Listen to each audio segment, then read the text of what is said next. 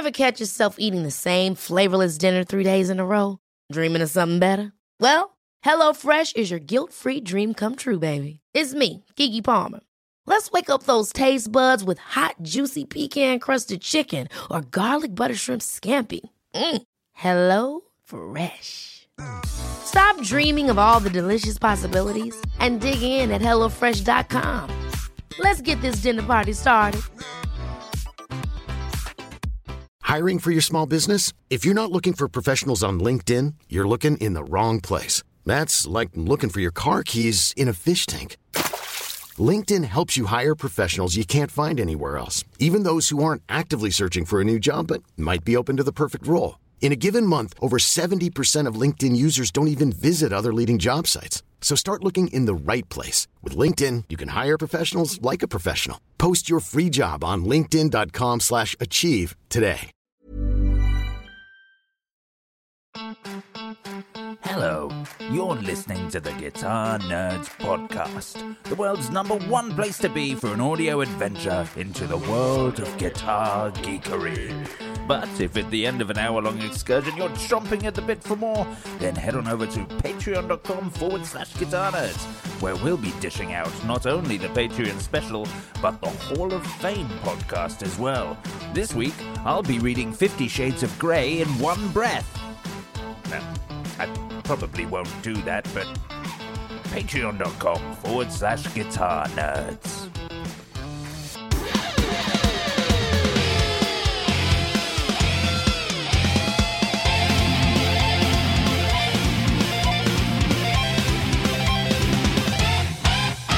Hello and welcome to the Guitar Nerds podcast, the world's number one guitar podcast. I am your host, Joe Branton, joined this week by Mark Packham, Turn it off and don't touch me.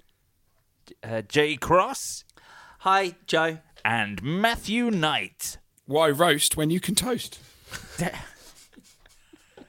Ah, yes, and welcome to another episode of the Guitar Nerds podcast. There you go, Jay Cross. I actually brought my intro down. I tamed it and made know, it more normal. and, so that and in in response to that, and in gratitude, I you know toned mine up a Well, bit. Well, thank you. I, I- didn't I tone it up. I you know I, I appreciate something that. to It do was- with your abs. Yes, well, thank you very abs. much. It, it, it was good. So this week on the uh, on the Guitar Nerds podcast, it's the uh, what do you call the opposite of the Eve? Uh, The Steve. No, what do you call the other the it- w- w- when it's after The morning. No, sure no, when that it's when it's the Eve is the bit before. What is it when it's after? post This Boxing is Day. This is the Boxing Day of the um of the, the UK show. Yeah, the Guitar Show UK, Bring on the cold meats. which is the Birmingham They Guitar don't Show. have the, they don't have Boxing Day in the US. Nobody's gonna know what we're talking Oh about. yeah. What what do they do the day after Christmas They, Day? they go back to work. really? Gutted. And We you know, sit in- around and watch b- b- boxing. You know, in Excuse? Japan, in Japan, they don't actually have Christmas. They go to work, but their uh, tradition is KFC. yeah. So on Christmas Day, they go to work and have KFC. Uh, that is that was a fantastic tradition that was put together by the, the, the Japanese KFC marketing department. You know what you want to do, right? Unless your family wants to have a bad Christmas, get KFC. Genius. and good on them. Good on them, I say. Anyway, I so mean, it know, was uh, everything, but so it was the Birmingham Guitar Show uh, over the weekend, and um, Matt Knight, you were exhibiting there with Boss. It was. I- I Um, can't believe it was 24 hours ago. Feels like a lifetime ago. Yeah, and uh, and me and Mark Packham went up uh, to to Birmingham to to to see the show. It was a four and a half hour journey there and back. So so yeah, so so Jay couldn't come, and Jay is our only driver.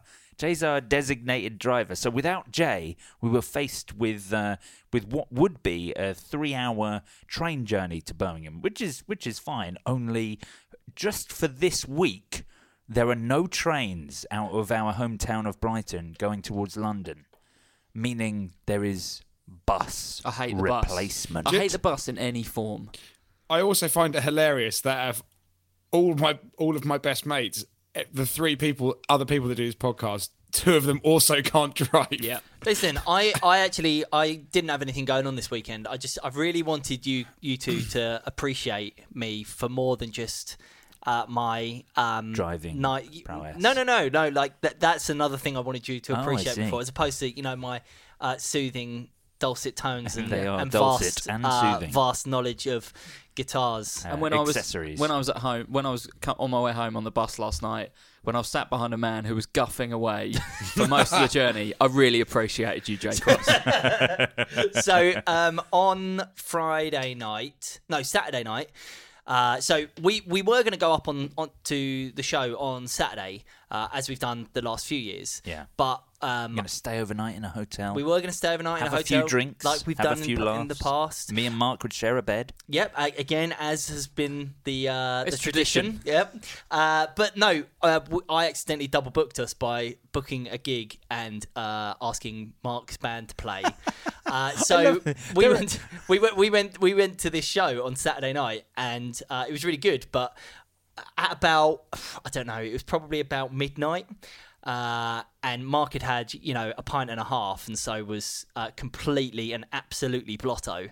And he was like, uh, "If I just like, you know, turn my phone off and Yeah. just like don't Oh, yeah. don't pick up the phone, w- would you be mad at me? Would you would you be mad at me?" And I was like, "I just don't think you should do like I don't care because I'm not going to be there, but I just don't think you should do that." And he was like, "I just I just I just think it'd be really funny to like just not I go." was, I Oh, was I was- seriously considering it. oh, oh no, no! I was fully aware. I was, I was so fully aware that Mark was testing the waters with me. I, I kept receiving text messages being like, uh, saying things like, "Oh, I'm, I'm so far gone. I'm, I'm so drunk. Have oh, four I'm pints." so out of it. Four, well, four pints is a lot for you, but yes, uh, but yes. So, um, um, also on a, on an, on another note, uh, before we dive into it, um, guitar nerds as a team have to attend maybe between three and five events every year. Most of those events are on the same dates every year, and two of you managed to book something else that was happening Yep. on this. Okay. And uh, sorry, just a just a quick one. Um, who? How was NAMM, Joe? Yeah, how was when you went to that? Oh, um, also the um, The- the, the Lon- London the. London Guitar Show. How, how was I that? knew- I do you know, I oh, knew- and also, I knew sorry, sorry, what, sorry, sorry. I'm talking. Um, shut up. Um, what? How about Kempton? How how was that when you when you went to that one? Did I miss that one Yes, too? you did, yeah, I- yeah, I- just who gets paid for doing this now? Yeah, I- so I was- also, I was, confused fantastic about point. it because Fantastic Actually, it was the weekend. It was my day off. when I was on the bus, no, up no, there, no such thing, work mate. like that. No such thing. Not when you're a contractor. Right. get the work done. Right. That's or- right. Or, get out. right. Okay. Okay. Anyway, before we actually uh, we, before we actually go into talking about the uh, the Birmingham Guitar Show because it was great and we did see uh, a ton of cool stuff. Uh, whilst we were there, but before we talk about that, we actually uh, we got a few things through the post this week also that we've tried out. Um, first, the first Can thing, we can we introduce a new jingle here that's like mailbag or something like that? That's a good idea. Here it is. Mailbag. um, so the uh, That was quick. Yeah, it was good, wasn't it? Yeah, you just you. made that on the spot. Yeah, I Incredible. can't believe you did that. That's fantastic. Thank you. Thank- I've got, you know, I've got to remember. to do, I'm actually going I to hope you don't. note. I hope you don't. and There's the jingle is just Matt just laughing silence. and then trying to stay quiet. Uh, yes. Anyway, Matt, we uh, uh, you you uh, you received a couple of uh, the new pe- the new pedals from Xotic, the uh, super sweet and what's the other one? The super clean. The super clean, yeah. So you kindly dropped them off on Sunday at Yeah. the show because you posted a picture and I was like, these look awesome. Mainly for the colour of the super sweet.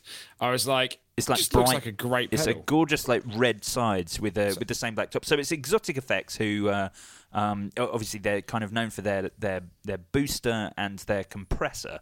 Uh, is it the and the drive, the Oh. SL drive, the, Oh, SP SL drive, compressor. SP compressor. I used to use the SP compressor. It's fantastic. Now they're mini pedal size, but they're always a little bit deeper.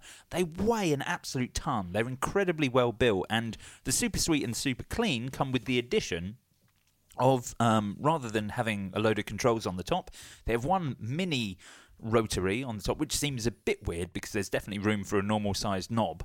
Um, and uh, on the side of the, uh, the- so for immature. goodness You're all so immature. for goodness sake, and and on the uh, on the side of the pedal, it's got um, four dip switches um, that that affect various EQs for the uh, the super sweet and the super Is their font Comic Sans? Uh, it's it's not quite Comic Sans. No, it's a bit more 60s Okay. than that. But uh, Matt, Matt, t- tell us about the pedals because you've actually tried them out. I have. So they are absolutely the. I'm, I'm in my running for gear of the year. As a, as a make gooderer, the super sweet is absolutely amazing. Um, and basically, it's just a set and forget like mini pot on the top, and then you've just got a few EQ switches on the side, and those EQ switches determine what frequencies it boosts basically uh, when you turn it on. So the super clean is more of a buffer. Yeah, they market With- it as being the super clean buffer and the super sweet booster.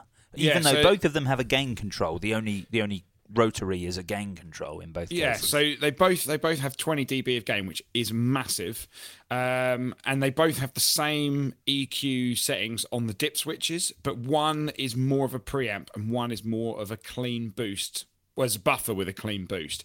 So the super sweet has got a little bit more sort of tonal character to it, no matter what you put the dip switches in, um, just because it's based on the JRC. I forget the exact one. Four um, five five eight. that's the one. So the Tube Screamer um, op amp, basically. So yeah, it's just got a little bit more of a richer character. The Super Clean was really nice, and it reminded me very much of the Class A boost from Pigtronix. Just Yeah. like straight ahead, great volume um, boost. No real kind of major shift, but it just made everything sound really, really nice. But the Super Sweet added like a really nice sort of warm character to it. Yeah. The only thing I would say is it's almost got too much gain on tap. Like 20 dB, it's just like you, you're. If you get up to halfway, it's just like absolutely like crazy volume. And after a weekend of the guitar show, I was like, I'm going to dial it down very, very slightly. Um, but it's really good if you want to take something in, if you want to like drive your amp a little bit harder.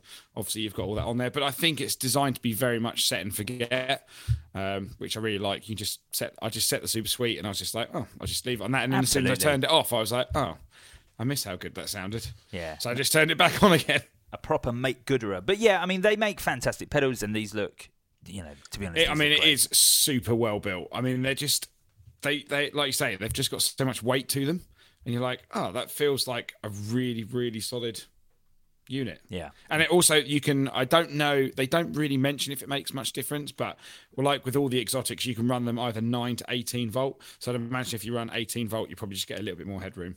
Yeah, yeah, super cool. You know what? Looking at their site, I'd completely forgotten that they make guitars. Well, that was actually what I knew them for, first Yeah. of all, because Xotic make fantastic sort of Fender like custom shop basses. They really kind of came into their own. I think they were most popular around the time that. You know, there was- that period where all uh, like pro level bass players were getting rid of their Fenders and were Yeah. getting Laklands. Yeah, yeah, and, yeah. Uh, and it was like Xotic were one of those companies that were sort of considered up there with. Uh, there were a couple of others I can't remember the names. of. Sandberg. Sandberg was Nash. sort of there. Nash, Nash were there, yeah, absolutely. There were kind of a handful of others as well, all, all really similar, offered a similar thing, but it was essentially, yeah, sort of Fender custom shop, but a bit more. Yeah, it's just it's just a. P bass. Yeah, Something- yeah, exactly. Something else to buy that isn't the thing that everyone else has already got Yeah. for good reason. But the Xotic stuff does look really, really, really good. The the instruments. See, I, I I didn't know they were they made instruments until we saw them. I think it was at Summer NAMM was when I the first time I saw some in the flesh, and I Right. thought, oh right, wow, they've moved from pedals to uh, pedals to Oh, instruments. I wonder which way round it See, happens. see, I've, I've actually I've actually got no idea. I was just I- going on the website to have a little My look. feeling is that it was instruments first. I see that would probably make they don't most do sense. enough pedals for it to be pedals. They do a lot of pet. They they, They did. do, yeah, I they do always loads. known them for their pedals though, because they Really? do things like the the BB boost. Oh, of course the they AC do. boost. I love they the do- BB boost, they've the only- yellow- they've the only yellow ever one. Done boosts really. Oh, yeah, that's right. yeah. yeah. Yeah, And they they've had a bunch of signature um, pedals as well for people. So I've only ever known. So I thought the guitars was like a totally new venture, and they were just like, oh, we're just making these, just like high end Fender-esque instruments all of a sudden. But like Mark said, they've probably been making them for ages and just. Um, no so, really just looking at the company history now, so they started uh, in 1998 uh, in Southern California uh, with a product called the RoboTalk One, um, and then it looks like then Still they did in the production. Oh no, Robotalk Two is yeah. So then they did the uh, AC booster, the RC booster, and the BB preamp uh, in 2002 to 2005.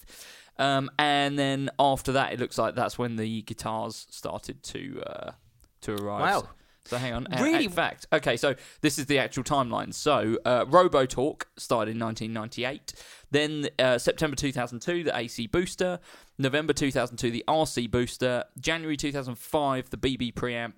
And then their first bass was the Xotic, Xotic bass XJ1T uh, in t- September 2008. Focus Blimey. on the J, I assume. Uh, i- uh, yeah, definitely. Um, what's really interesting is that the uh, EP Booster has been in production since 2009. Wow. 2009. Yeah. Wow. Wow. Is it? Wow. They, is the current one like a Model Two? No, they did. They did do, and didn't they do? An no, I'm thinking of MXR. I was thinking of the Echoplex. and Yeah, no. I think the, I think they've only ever done the EP. Yeah, since 2009, and then the SP compressor since 2012.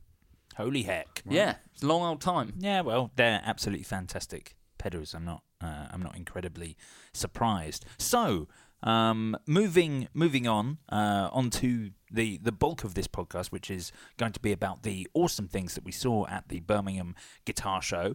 Um, when when uh, me and Mark turned up on the on the Sunday, um, the first thing we saw, well, actually, the first thing we saw was probably Matt Knight Yeah, exactly that. because the the boss booth was right at the front, and there you were, Matt, with uh, uh, what's that? Uh, what's that rack control volume pedal you you do? The what's it's it just called? a bit. It's just a really expensive volume pedal. Uh, the tube amp expander. Yeah, you had the all the whole time we were there, Joe was going up to people who work for Boss, going, "It's just a volume pedal, isn't it?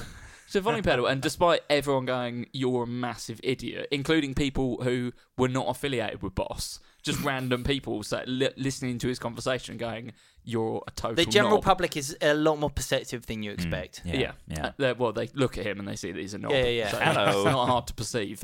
Um, but yeah, it seemed like the response was really positive, Matty. Yeah, yeah. It was. Um, we so we had a Friedman. So we, we had a Friedman B100 and a four x twelve, and I was like, you can take a loud amp and attenuate, but I was like, oh, I really want to show off like taking a smaller amp and making it r- much louder.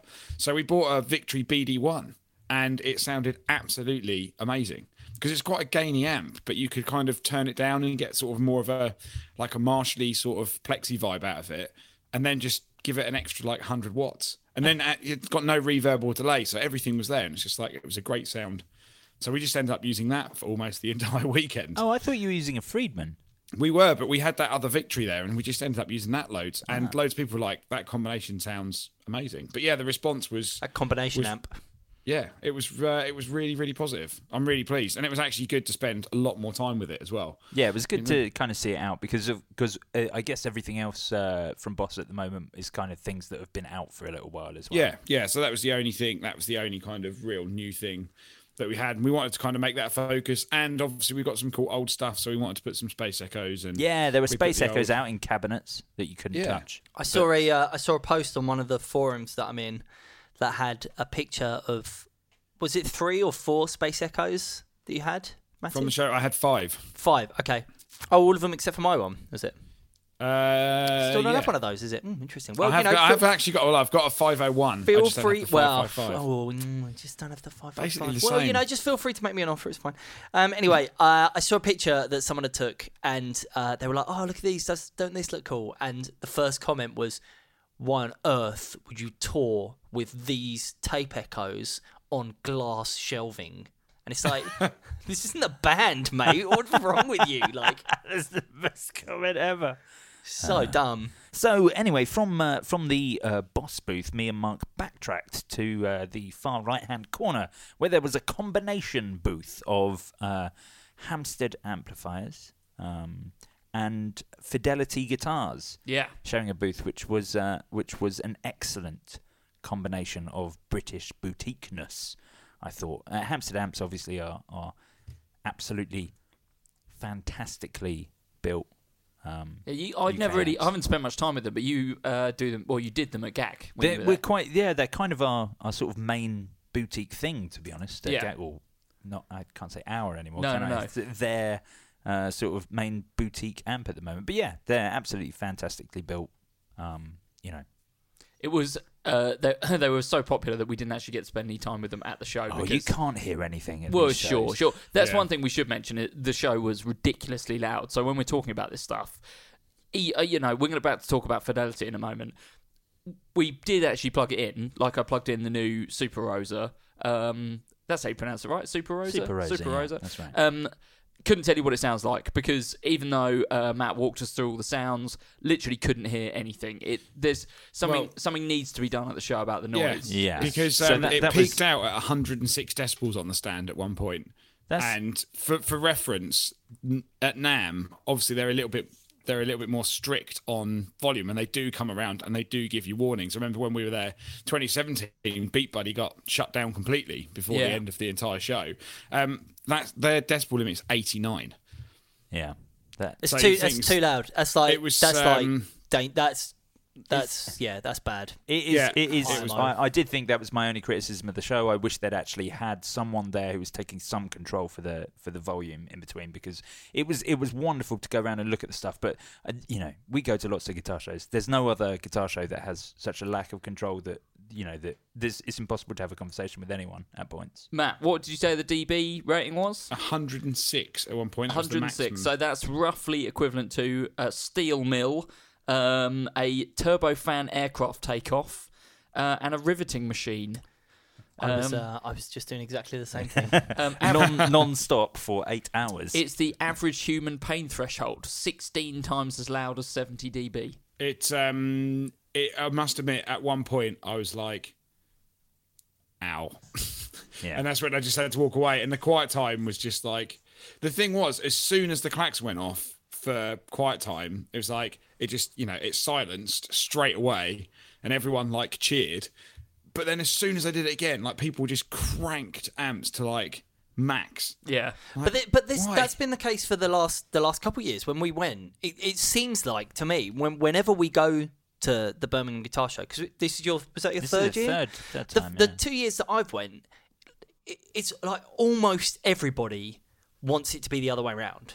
Wants Yeah. it to be like because it's it's 15 a- minutes of Yeah, they only have 15 minutes 15 of minutes quiet, quiet per hour or 15 minutes of no quiet they, per they half changed hour. it this time it was it was half an hour of quiet time every hour Was Okay, it? so It half and half. seem- it definitely didn't seem like that. It seemed Yeah. like 15 minutes in every hour. yeah. No, it was um, that was that was it because I had the uh, they gave everyone a list of the uh, the times. Right, okay. Um, apart from the first hour and a half of the day, but it was funny because for for me, I was trying to showing off like an attenuator and an amp running through monitors, and when you're next to like amps like valve amps that need to be like totally cranked.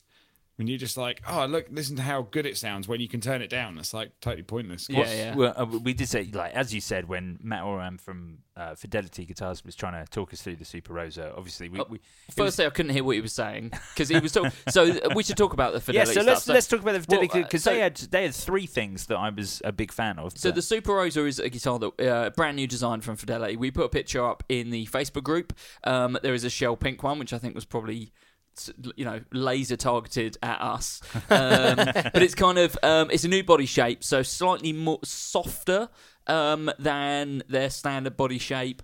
Uh, this one had three pickups on there, three um, P90s with kind of custom designed housing. so housing. they're Monty pickup Monty's, Monty's pickups. with some kind of custom designed metal housing. Yes, which make them look kind of much much wider. They almost have a sort of steampunk kind Yeah, of. Well, look. they were the, um, no, but they're the, the Charlie Christian. That's aren't kind of what The they look like, yeah. Charlie Right, yeah.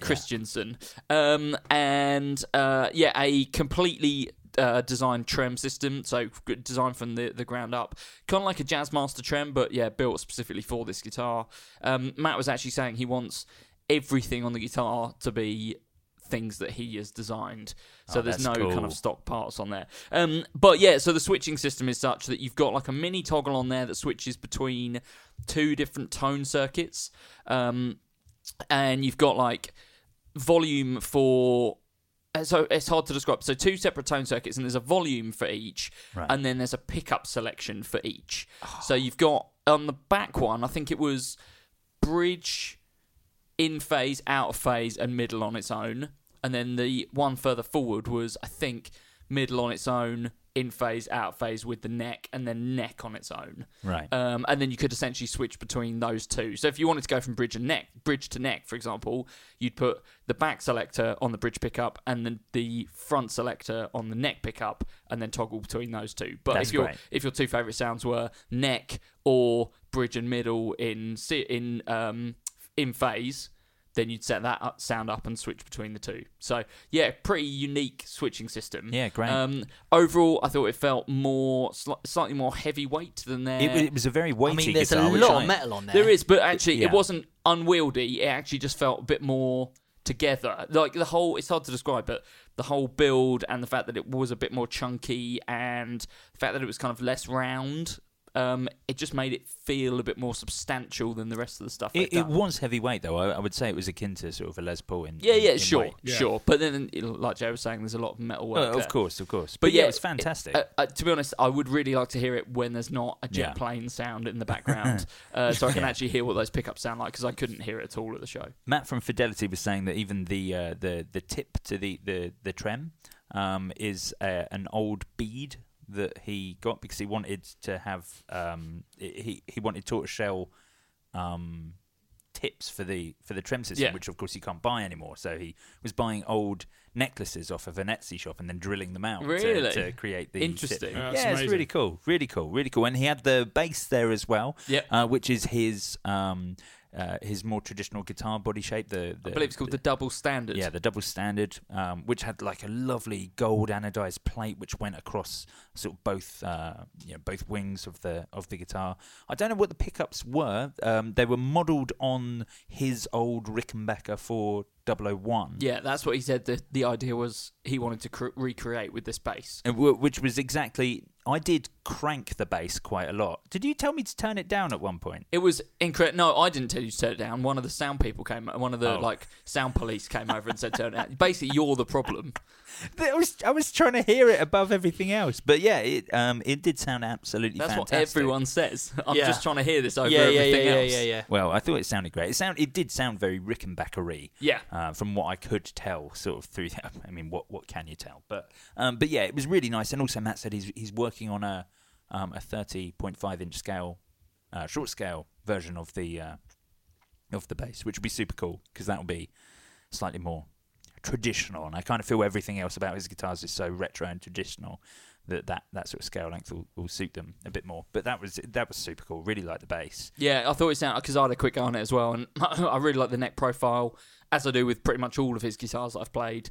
Um, and yeah, it just felt it just felt solid, and I think that's what I've really noticed f- with Fidelity from when we first picked them up to now.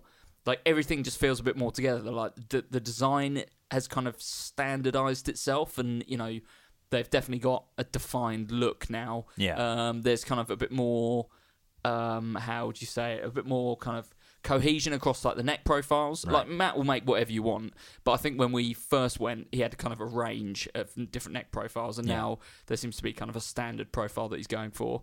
Um, and yeah, really impressed by those two new bits. Like Yeah, I thought they were really, great. Like a, a- again, just raising his game. Yeah, absolutely. And and I, but I do think ultimately, I think I kind of agree with Jay. I I'd be really excited to see like a hardtail single pickup version of the Super Rosa. Well, you're agreeing to something that I said in the Facebook group. Yeah. Uh, yeah. Just don't want people thinking that they're, you know, they've missed part of the conversation. Oh conversation. right, I see. Yeah. Yes, sorry. Yes, See, for said- me, for me, I'd keep the three pickups, but I'd put a hardtail on it. I, just three pickups is too much Yeah, for me. I'd, I'd agree. It's What? Wait, Wait, who, wait, wait, Who are you with agreeing who? with? With I- he's agreeing with me, I think. Yeah, yeah. No, So never uh, agree with Ch- Jay. Matt, just chop. Um, so I, I agree. I think it would be. I think it'd be great as Wait, like a you kind agree of- with you? I agree with me, I often agree with me, as you Uh, as you all should. uh, I th- I think the s- I think the shape is great, and I think the uh, the the whole design is really cool, and obviously it's pink, which is amazing. And uh, yeah, I just there's just too much going on for it for me. That kind of longer body kind of reminds me of like a Firebird or something. Slightly s- elongated body shape. Firebird. It reminded me of Yeah, those Firebird. rectangular Danelectros. Yeah, that came it's got out that in kind the of vibe as well. Yeah, definitely. That sort of price as well, I assume. Yeah. Uh, yeah, sure. Yeah, it's like what, what were they? A couple of hundred quid? Yeah, something like that. Yeah, yeah, yeah. of course, Okay, sounds of course. good. Okay, cool. I can't actually remember what the price Uh, was. I think they were like two and a half. Yeah. whereas It I was- think yeah, normally they're like 2499. yeah. Normally I, I think that his double standards are often around 17, 1900, yeah, something like that. yeah. Um, but yeah, they were they were they were super cool. Um, uh, from from there, we uh, we detoured uh, the whole way up. We tried to do a bit of a walk around because we sort of we were like, let's let's just walk around and see what's there. And the first thing we saw was the Fidelity Hamstead booth, and spent the next thirty minutes there. We're, we're not doing a good job of actually walking around and seeing what's here. Um, and so we we headed from there over to the Zander Circuitry booth, where they had something very interesting. He had a prototype of a pedal totally different from anything that's in the Zander circuitry catalog. Because listener, if you if you haven't checked out the Zander circuitry catalog, they're all um, there. You know, there's a, a fantastic tape echo which we're which we're a big fan of. He's actually introduced The two. tape deck.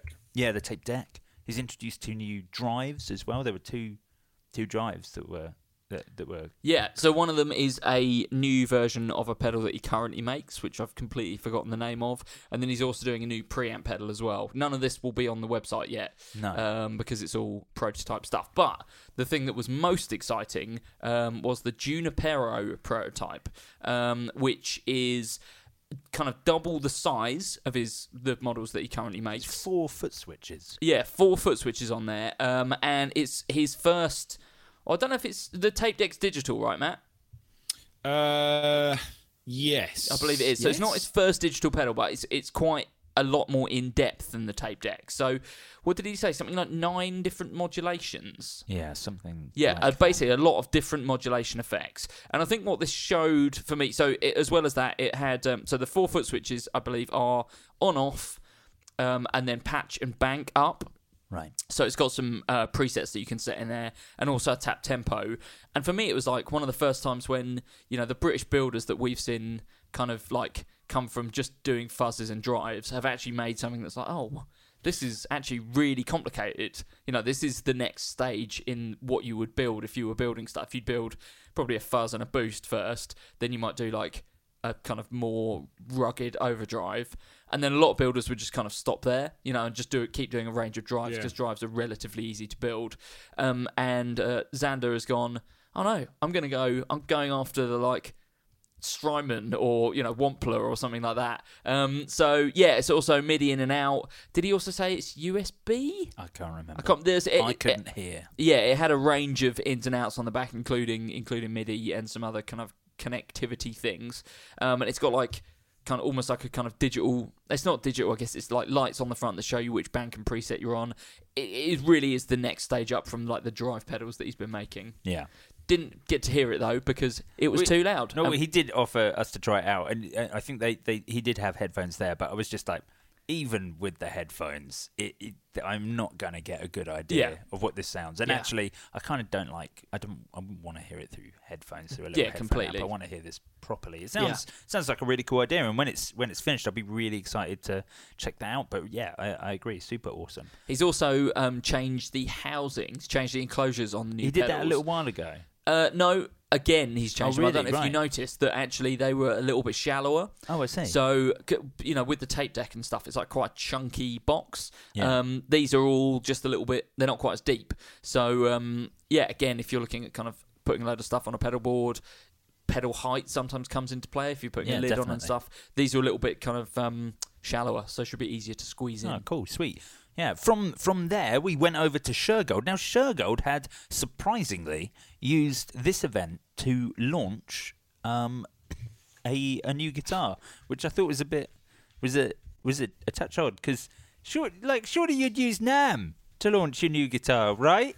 Were they there? But they're a, they're a British Well, brand, aren't they? So yeah, I they're guess- Were they supporting the, the British show. Yeah, I guess so. I guess so. Joe, were they there? at NAMM. Yeah. I don't know. Well, there you go then.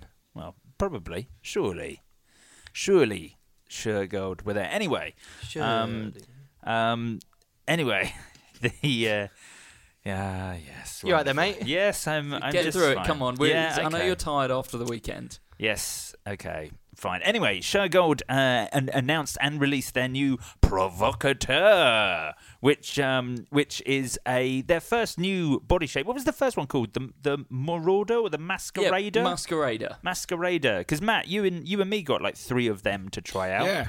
They're, they're just amazing guitars for the money. Solid rosewood neck. We were wondering how they were going to get around with the solid rosewood neck. That was the only thing at the time, and I I didn't get to see this. So I don't know what the You didn't see this? it. I didn't know. I barely got time to walk around. I think I had about one quick lap on Saturday, and then the same on Sunday. so um, To be honest, when we um, went to the booth, it was so busy that we there was no one there to talk to about the spec.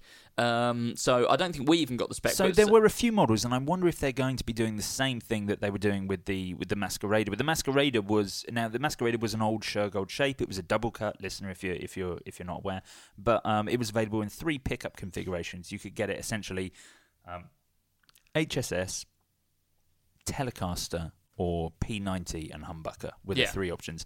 I assume they've carried the same pickup options over onto that were similar Um, because I mean, the one that you took a picture of is two humbuckers. and there was a there, uh, I, I, as in sorry, I meant the the difference being there'd be a telly, a P90, and a Yeah. humbucking because there, was also a P90 version. Oh, okay. there as well. But yes, you're, you're right. I, didn't explain that well. Um, but uh, yeah, there was this. There was a double humbucker version and a P90 version there, which are very cool. Now the Provocateur is their single cut.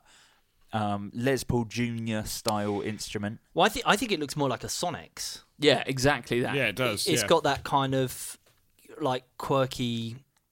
I don't know. I don't really know how you just. It looks a bit like a uh, someone's made a Les Paul out of Play-Doh. It's that like half scratch plate shape, and Yeah. also Oh, the scratch plate's kind of like uh, 72 Deluxe telly. Yep. sort Yeah. of, uh, and Yeah. also, Yeah, also yeah, yeah. Uh, it has a body contour, so Yeah. you know, like a contour on the front. So it's more like I don't know, really, you know, like almost like strat contouring rather than you know like a Les Paul Junior flat top. And I um I assume this is also designed with Patrick James Eggle. Yes. The guy that did the same the previous. He, was, as he was at the event. Yes, as he, well. he was there, and I guess um, I mean th- there's no literature to, to confirm that, and we didn't get the chance to ask anyone. But um, I assume so. I assume he's working on all of these. One thing that I noticed in the photo, which I didn't even think about at the time, is what the necks are made out of, because this doesn't look like an all rosewood neck. Uh, it does actually. Um, if you look in the reflection on the photo I've taken. No, Oh, if the you one- look at the Oh, reflection, I see. That's it- not reflection. That's another guitar. yeah, Yeah. Yeah, Sorry. it's- Yes, yeah, yeah, yeah. yes, you're you can, right. Because you can right. see you can see the maple or mahogany neck is there. it looks like it's maple neck. Um, but yeah, I didn't even think to check at the time. Oh no. Um, and like I said, we didn't get the chance to ask anyone Mahogany. about the guitar. So it's mahogany neck, is Mhm. it? Oh, okay. Um, just yep. I would have loved Uh, another all rosewood neck. I think that was one of my favourite Oh, things it's about solid the. solid mahogany body featuring a solid torrefied mahogany neck and ebony fingerboard. Okay. Is there any more? Because uh, when I looked yesterday, there weren't any actual details anywhere online. So, is there any info about like pickup combinations or anything? Uh.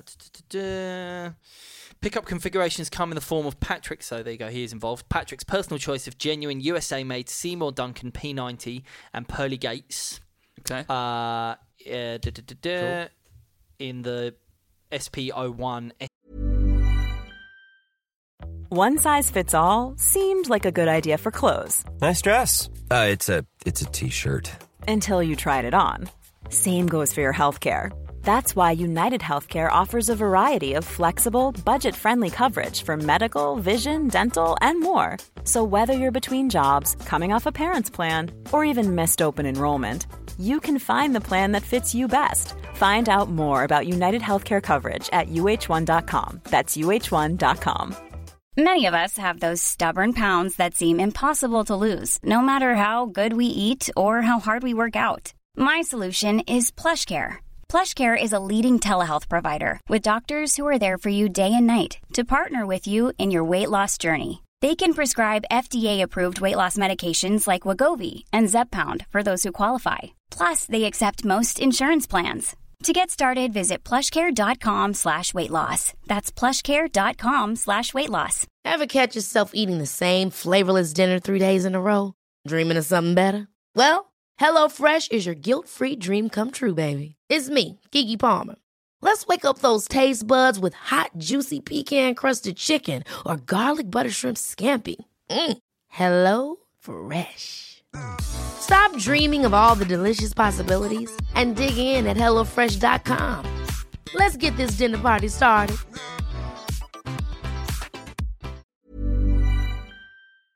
SD model and two 59 humbuckers loaded in the SP02 SD model. Right, so just two All models bridge then. humbuckers feature a push-pull coil tap for a wide array of tonal options. Oh wow, okay, interesting. So they're basically you can either get it two humbuckers or a humbucker and a P90. Yes. I mean, I think these look absolutely fantastic. If the, I mean, the the one that we saw, there was a black one and a, a white one at the show. Um, if the color options are kind of, you know, the same sort of classic nice options that there were with the Masquerader as well, I think these are wicked guitars, especially if they come in at a similar price point. Yeah. 800 quid. Ah, these are really good. 809 for two humbucker and 829 for the P90 humbucker. They, I, I think these are a fantastic guitar. I do wish it had a solid rosewood neck again. That was one of the I things mean, that you I would- absolutely loved. You know why they're not doing that, yeah, though. of course, So of course, absolutely. But yes, they were they were very very cool indeed. And then another brand we saw, um, who we saw last year with you, J Cross, was uh, Maybach guitars. Yeah. the German. Um, custom shop who specialise in you know versions of classic Gibsons and classic Fender alike guitars. They had a, a new range of stuff there, including a very nice like James Bay esque Yeah, well, Um, they they've started doing a ton of guitars with slotted headstock, which wouldn't be my preference, I have to admit. But um, it seems to be the way that a lot of um, these kind of super high end electrics are going. So if you have a look at things like B and G guitars, um, which are seemingly more and more popular, um, they're doing a lot of guitars with slotted headstocks, and it seems like Maybach have gone down the same route. So yeah, kind of small bodied F hole guitars with slotted headstocks, but there was also even some kind of Les Paul style guitars with slotted headstocks. Yeah. Oh, really? Yeah, Did yeah. I um I walked past and they had like a two P ninety like three three five. Yes. guitar It wasn't point? like a 335 though, it was like a smaller body, almost like a kind of little parlour acoustic almost.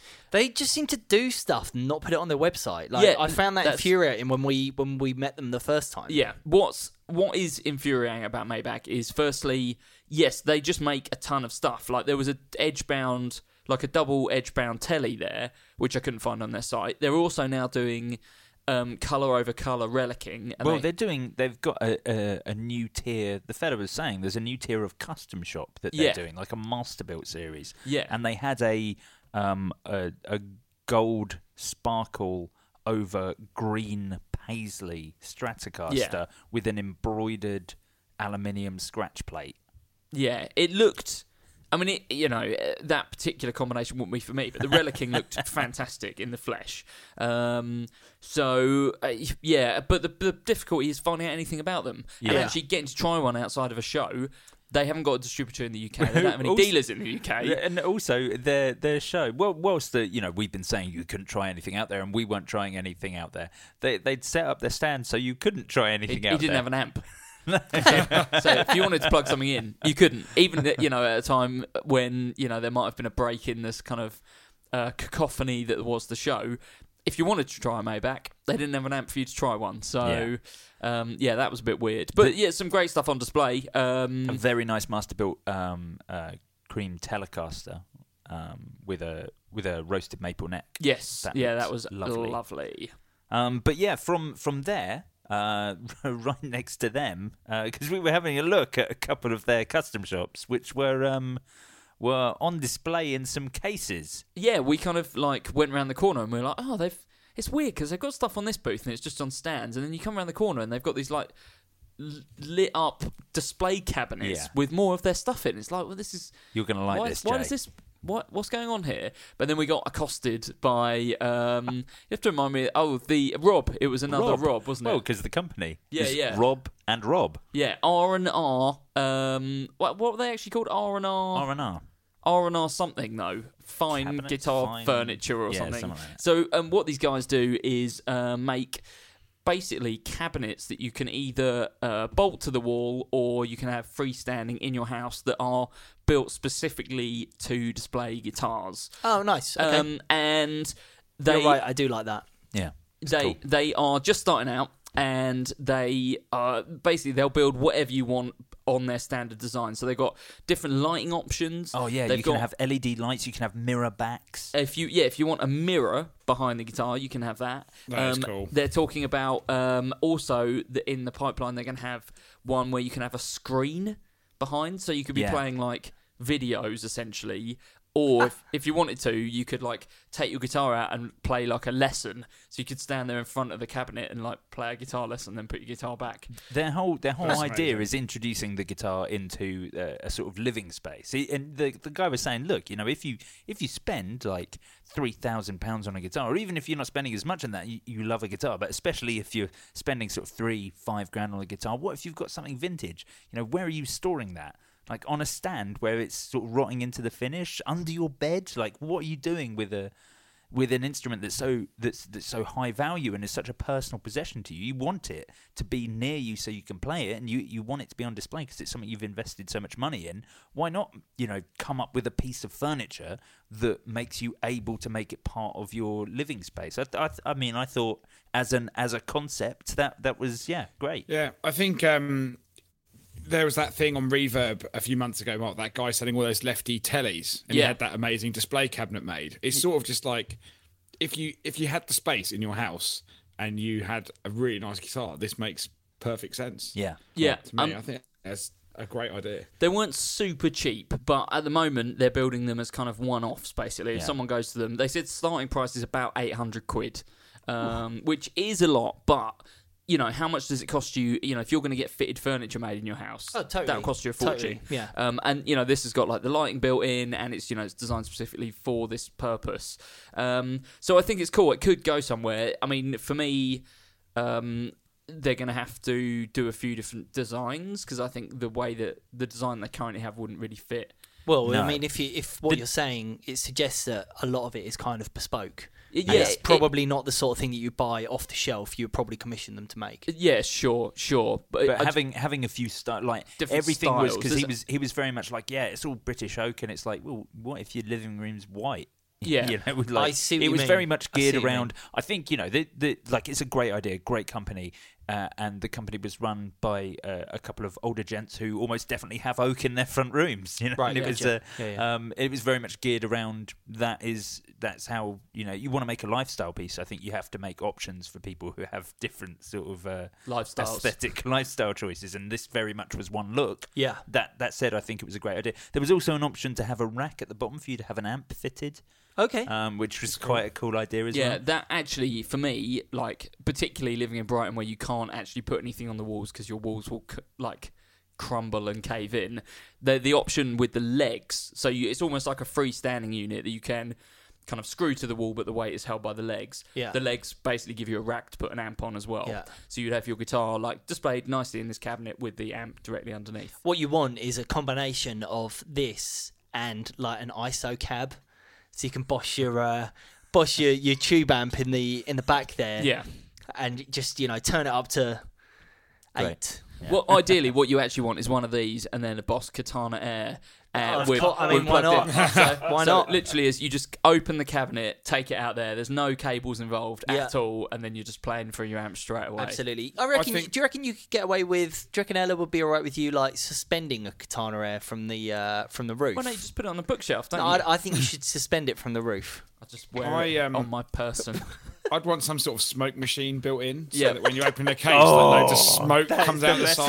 Dry, dry ice. they are custom Dry shop. ice, exactly. Yeah. They could probably do that. It is a custom shop. That's right. A bit like um, when they open the door to the DeLorean the first time uh, when, Yeah. when Einstein comes back from the future and then the, all the steam comes off it. That's that's that. exactly what I want. I Yeah. think we should get one made for the studio. Yes, definitely. Absolutely, hundred percent. So anyway, from there we headed uh, over to well, uh, one of the Robs from R and R uh, is also Rob Williams, who runs, who owns obviously Rob Williams guitars. He's a, a master luthier, a British luthier, but um, and he had probably my favourite thing that was at the show. Yeah.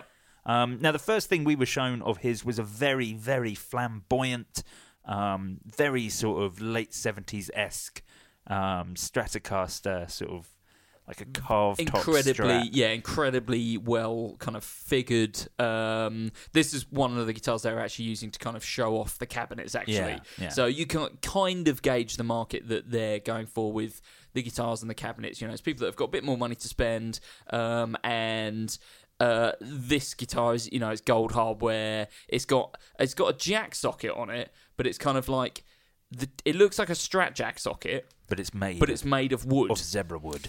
and it's Ooh. in, that's embedded amazing. into the guitar. So I'd never seen that before. Actually, I thought that was quite a neat Well, it's thing. an, an excellent example of Luthery. But of course, for us, uh, we were drawn way more to his more traditional stuff, which included an absolutely gorgeous, um, just simple, straight up 52 Telecaster.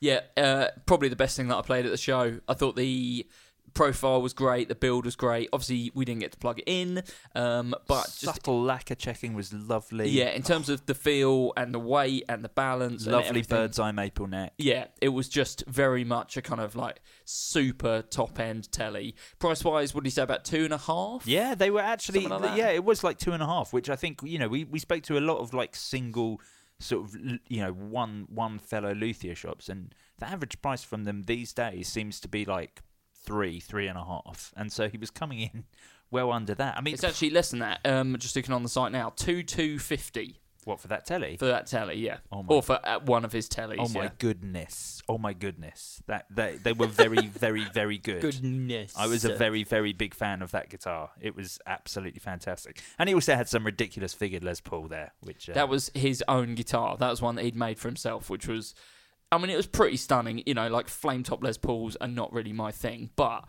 that guitar was very, very eye catching. yeah, yeah. Um, from there, we went over to our new favourite guitar shop. You're allowed to say that now. I can say that. we went over to James's home of tone. Um, James's home of tone. We've spoke about a bit on the podcast. James is uh, is is doing the the role of bringing the boutique stuff that you can't normally get in the UK into the UK on a very small scale, but um, nonetheless, I mean, it- 24 inch. yeah. Uh, but the uh, for uh, for the uh, So funny, he couldn't even talk. I feel like the the listeners in the US, obviously, I think there's been enough talk from all the other guitar podcasts and pl- plenty guitar. YouTube channels about. Sorry? There are no other podcasts. Oh mate. yes, this sorry, is the sorry. only one. Yes, it is. That's why we're, that's where we're the, the best. we are Just simply the best Because there's no other option. yeah, there is no. I hope there isn't other option. any other option Oh, because goodness me. If there is, I've never listened to one. we'll start plummeting. Um, but but yes, obviously Jennings guitars ha- have been increasingly popular um, in the states at the moment, and uh, and and over here we've been itching to be able to get our hands on um, some of those Jennings tellies. But uh, James's home of tone is flying the flag for that, and uh, um, the most important thing that I need to ask you is: Did he have any millimetric, and did you play any? he, did, did not, not. have any millimetric. They haven't come in yet, but they I, are I tell you what. way. I tell you what. I would have left. Ah, well, I'd have um, gone. I'd have gone. Not good enough. Not good enough. Let's move on. Well, he did have an absolutely incredible Titan there. Yes. um, which was very lovely. A gorgeous, like satin surf green with a like tiger scratch plate, three P90s. Oh, it was absolutely gorgeous. Single cut. I mean, that is like that is everything you want in a guitar. And do you know how much money it is?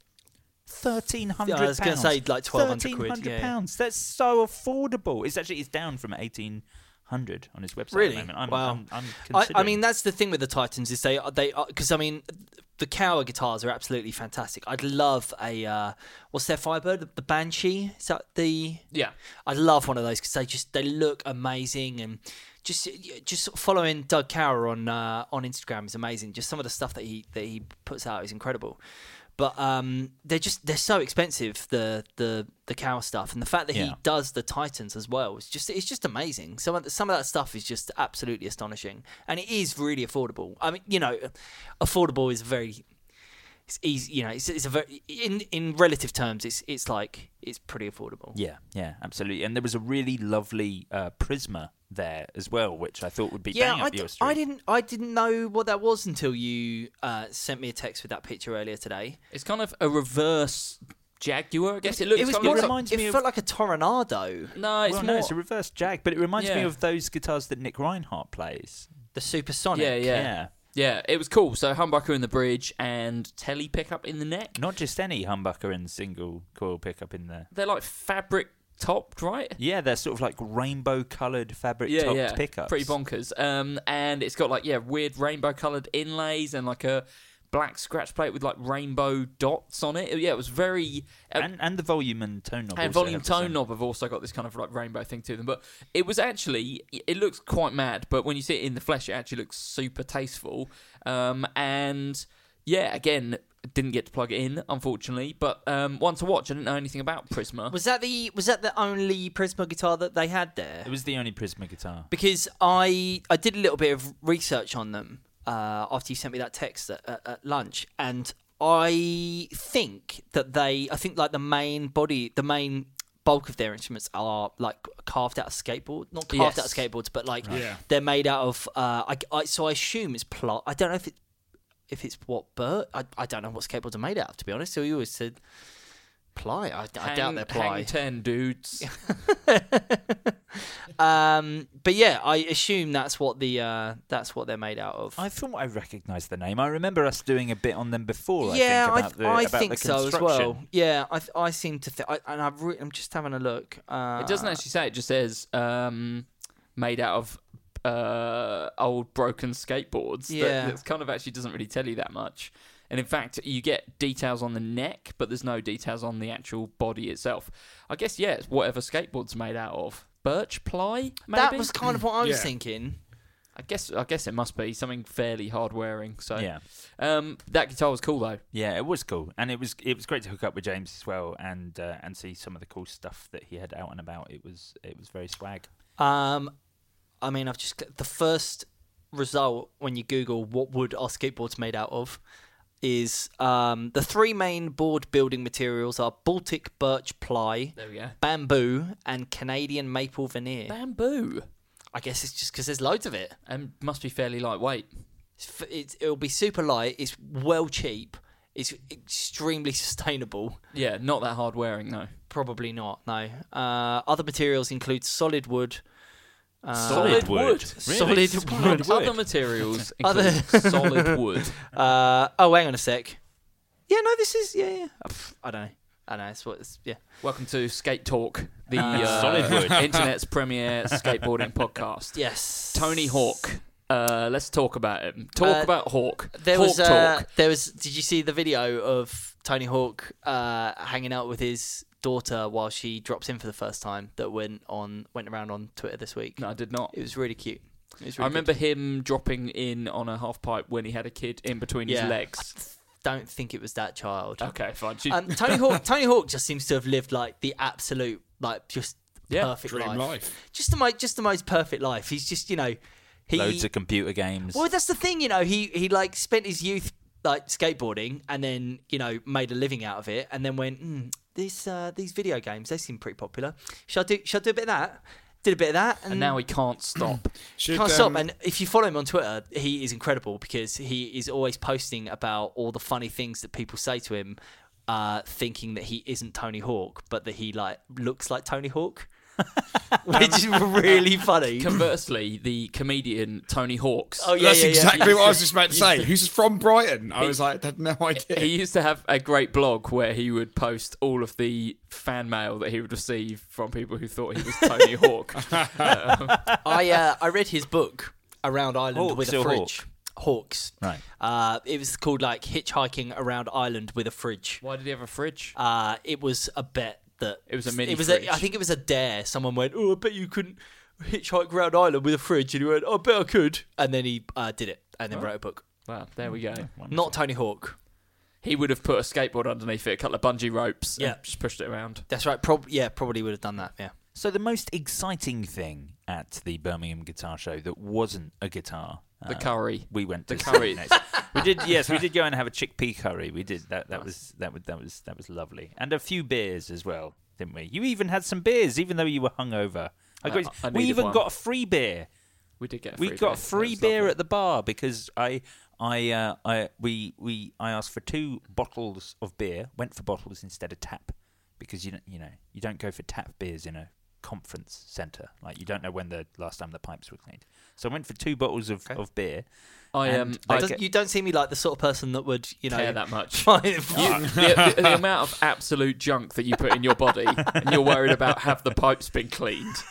That's true. I've never thought about it like that. It's, I mean, it's your silly pipes are definitely not clean. So. um, but yeah, they gave us two different sized beers. So we pointed it out to them, and they were like, "Oh, sorry," and got the correct size beer. So two of them were the same, and then we're like, "Just the free the one. other Tried to give it to Matt, but I thought uh, he won't be allowed to drink on the All stand. right, well there you go. Aw. Sorry, yeah, Matt. sorry, Matt. I was, I, I I, was desperate for a drink. And so, sorry, just to uh, run away from you here. This Huh? is a lot more interesting. Mark, you're having a beer tonight as well. Yeah, Three days running. yeah. That's not very Mark Packham. I had a hard week. We'll talk about it in the Patreon or something. but I had a hard week last week. He did. He did have a hard week. Nothing like you know, no one died or I mean, anything. it's pretty just, I just had to leave my house a bit. yeah, that's the thing. I just had to, had to do some work that wasn't just sat in front of the computer at home. So I feel I'm still like need a couple of relaxing beers to get over that. So anyway, we went next to see the most exciting thing that wasn't a guitar at the guitar show, and that was, of course, the brand new Peterson Strobe tuner. Mark Packham, how good was it? Yeah, I thought this was going to be really rubbish, and Thank it turns out it was It was actually really good. Really, really, really good. I mean, I can't use strobe tuners to save my life, but um, if I was going to buy a strobe tuner, this is the strobe Why tuner can't I'd you buy. use I strobe just don't really understand how it works. I also don't understand how it works. I th- They just sort of spin around, and you've got to kind of make them stop spinning around. Is that right, Matt? Yeah, that's basically right. Because I've n- I, I could never handle the strobe setting on a TU3 Yeah, either. no. Like it's just I just uh, I always thought it was broken. It, in, in a way, in a way, I think it's actually more accurate. yeah, yeah. It, But it's just it's it is harder to read. But what Peterson have always done really well is like what they call sweetened tunings, where certain strings are actually slightly higher or lower in pitch, uh, which adjusts for like you know how intonation is not perfect on a on a guitar, um, and it does actually make a difference. Like some of them have like the top E strings like tuned up slightly, but not like a whole semitone or anything, just a very small amount. Right. That kind of just like brings things out a little bit. And actually, well, I was just reading that you can have preset colours depending on what tuning preset you want. oh, Yeah. Which I thought was yes, quite cool. I love it. the, the, and I think it goes down to 432, the ultimate tuning. So I don't know what that is. Four three two hertz. Oh right, okay, I see what you mean. Right, fine, fine. Um, the thing that was most impressive about this was the screen looked incredible, and just looking at this photo that you've taken, Joe, it doesn't show it off at all because it, it was constantly moving, so the photo's like a bit blurred. But the screen was so unbelievably crisp. Yeah. Um, yeah, it would, and you know what I've always found with like kind of this style or this brand before is their stuff's not really ever been pedal board friendly, um, and this totally was. It was like would fit perfectly on a pedal board. The screen was great, super bright, so if you're tuning in the dark, um, it would look good. Um, and yeah, supposedly it's the best way to tune. Um, I, it might take me a little while to get my head around it, but yeah, supposedly it's the most accurate. Um, Yeah. I um on their website at the moment, and when you there's something that I just got really freaked out by. Um, so the home the, the the home screen of the website has got a banner which has got the the tuner, uh, the tuners in a line on there, but they kind of really really subtly move back and forward. Like if you've got a menu open, it re- and I was looking at it and it was like it, Oh, it, yeah. it's come like I was staring at it like I think it's moving, and then it just it's like a it was like a visual um uh oh god what's the the the uh the note that doesn't go up Oh yeah. Shepard's Shepard tone. tone it's like a visual Shepard tone I, I honestly I got really freaked out weird, for a they are sec just sudden, they're just really slowly coming towards. oh I can't stop looking at it It's coming right for us. You know, we um we still have a lot of things to cover um, from the Birmingham Guitar Show, and we Yeah. are up at time um, for uh, for this week's regular episode of the Guitar Nerds podcast. So before we go, I do want to mention one more thing because we are going to carry on on this on the Patreon episode. We've got loads of brands to talk about, so uh, I'll let you know what we're going to be talking about over on the Patreon. We're going to talk about some of the weirdest guitars as well as a brand new prototype standard model from Crimson Guitars that we saw at the show. We're going to be talking about Eastman Guitars, a brand that Mark has traditionally sat on the fence about, but um, has has found a new love for, and some of the amazing things we saw on their stand.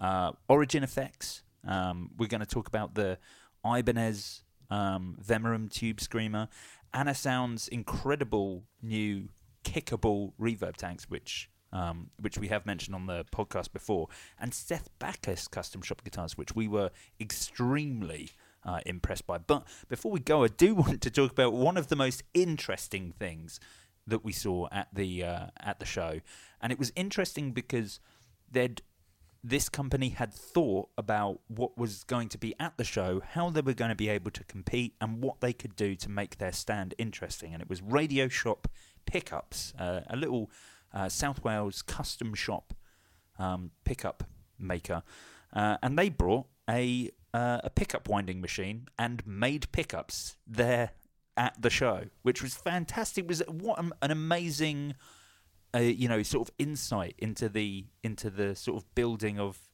of pickups to actually show us how it's done at the show. I we went over there and he was like, "Oh, do you want to have a go on the machine?" We were already like three beers in. Well, yeah, I was holding a ca- I was I was holding a small like Coke can size beer, and he sort of clocked it, and I went.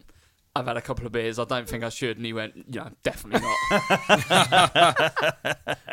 so, uh, but it was cool though. Like, yeah, in terms of being able to show off the product. I mean, pickups, you're never going to be able to really hear the differences, No, like at a a show. show anyway. But with the ridiculous amounts of noise. They had just kind of given up on trying to demo stuff. I think they, they had an amp there, didn't they? Yes, they did have an amp But he was like, yeah, we're just not plugging them in now because the best thing we can do is sit here and just wind pickups all day. And people come over and they're like, wow, what is that? And then we Yeah. can start the conversation about the And pickups. yeah, and it was great. You know, they had some price lists out. They had some box sets sort of ready to go. They were doing deals on the pickups, but it was really nice to. They were both absolutely lovely fellas, and it was great to just be able to talk to them about the options that they had and, and what they do. And but they offer like a complete, absolute custom shop service. So whilst they do their own preset versions, they also have a chat about what you're after, and they'll. Mm. Uh, you know they'll build like that, but yeah, it, it, I thought it was a great idea and it was uh, brilliant. It was a wonderful little old school machine. So I'll post pictures of it in the group and everything. But it was it was really really cool to see. Anyway, um, Matt, unless there's a what was your favourite thing at the show in in the brief time that you got to actually walk around that wasn't your own product? Uh, I, I, do you know what? I, I kind of just wandered and went and spoke to a lot of people that I just know. So it's just good to catch up with other brands because, um, you know, we're all doing the same thing at every single show. I actually really liked the Origin stand. Um, I, I like the way that they had um, all their pedals set up on a little switcher and they had a bunch of presets you could flick through. Yeah. But the most impressive thing was their vintage amp collection in these amazing looking racked flight cases. They were all going into a load box feeding into um, one cab. So they had like a vintage plexi, an old um, like Fender Twin head, I think. Um, and it was just like an amazing looking booth. Um, and then I also went and saw Thorpe, and uh, we tried to have another go on the Deep Oggin, which was his new um, vibrato chorus pedal. But it, to be honest, just couldn't hear anything.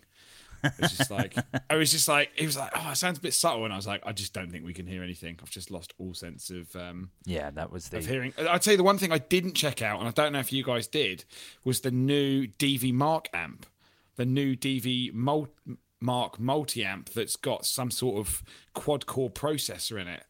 We That did- is we didn't get a basically a, chance. computer. Didn't get a chance bas- to hear it. Yeah, it's like a computer that loads profiles, similar to a Kemper, basically. Oh, that's interesting. Um, with a whole bunch of kind of crazy tech in it. Um, so I really wanted to go and check that out. But to be honest, again, just trying to try anything at the show was kind of Yeah. impossible. It's just nice to go and see everything. Zilla had a great selection of cabs on display, um, and it was really good to talk for, to Matt from uh, Monty's. Again, their stand always looks really, really good. They always look super professional as well. And he was telling me about some of the stuff they're doing, which I thought was quite cool. Sweet. Awesome. Well, that is it for us here on the regular episode of the Guitar Nerds podcast. We'll be continuing over on our Patreon, where from as little as $1 a month, you can support the podcast. $1 a month gets you the regular episode ad free and early. $5 a month gets you the Patreon episode and loads of additional things like the Hall of Fame podcast. And $10 a month makes you an executive producer and gets your name read out in one breath by me. You ready? Yeah, I was born ready. Okay.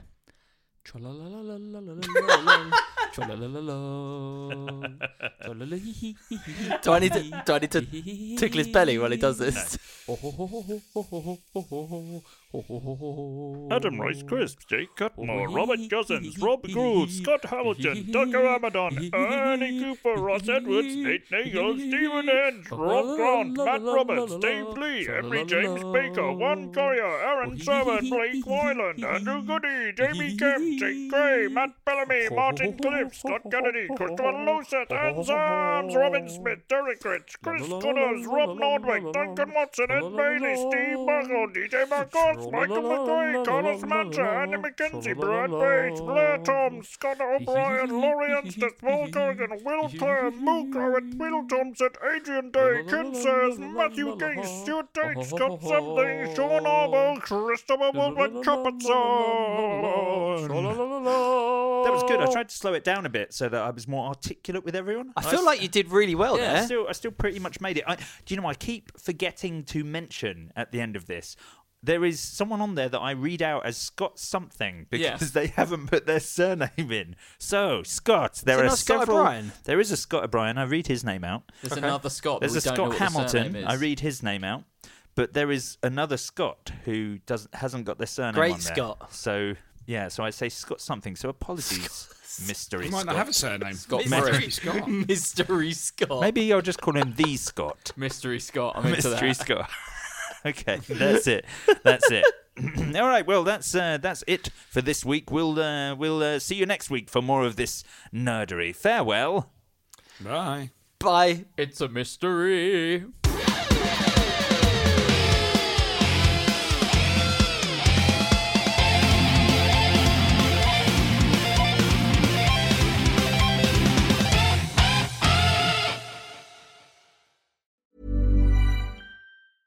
Ever catch yourself eating the same flavorless dinner three days in a row? Dreaming of something better? Well, HelloFresh is your guilt-free dream come true, baby. It's me, Keke Palmer.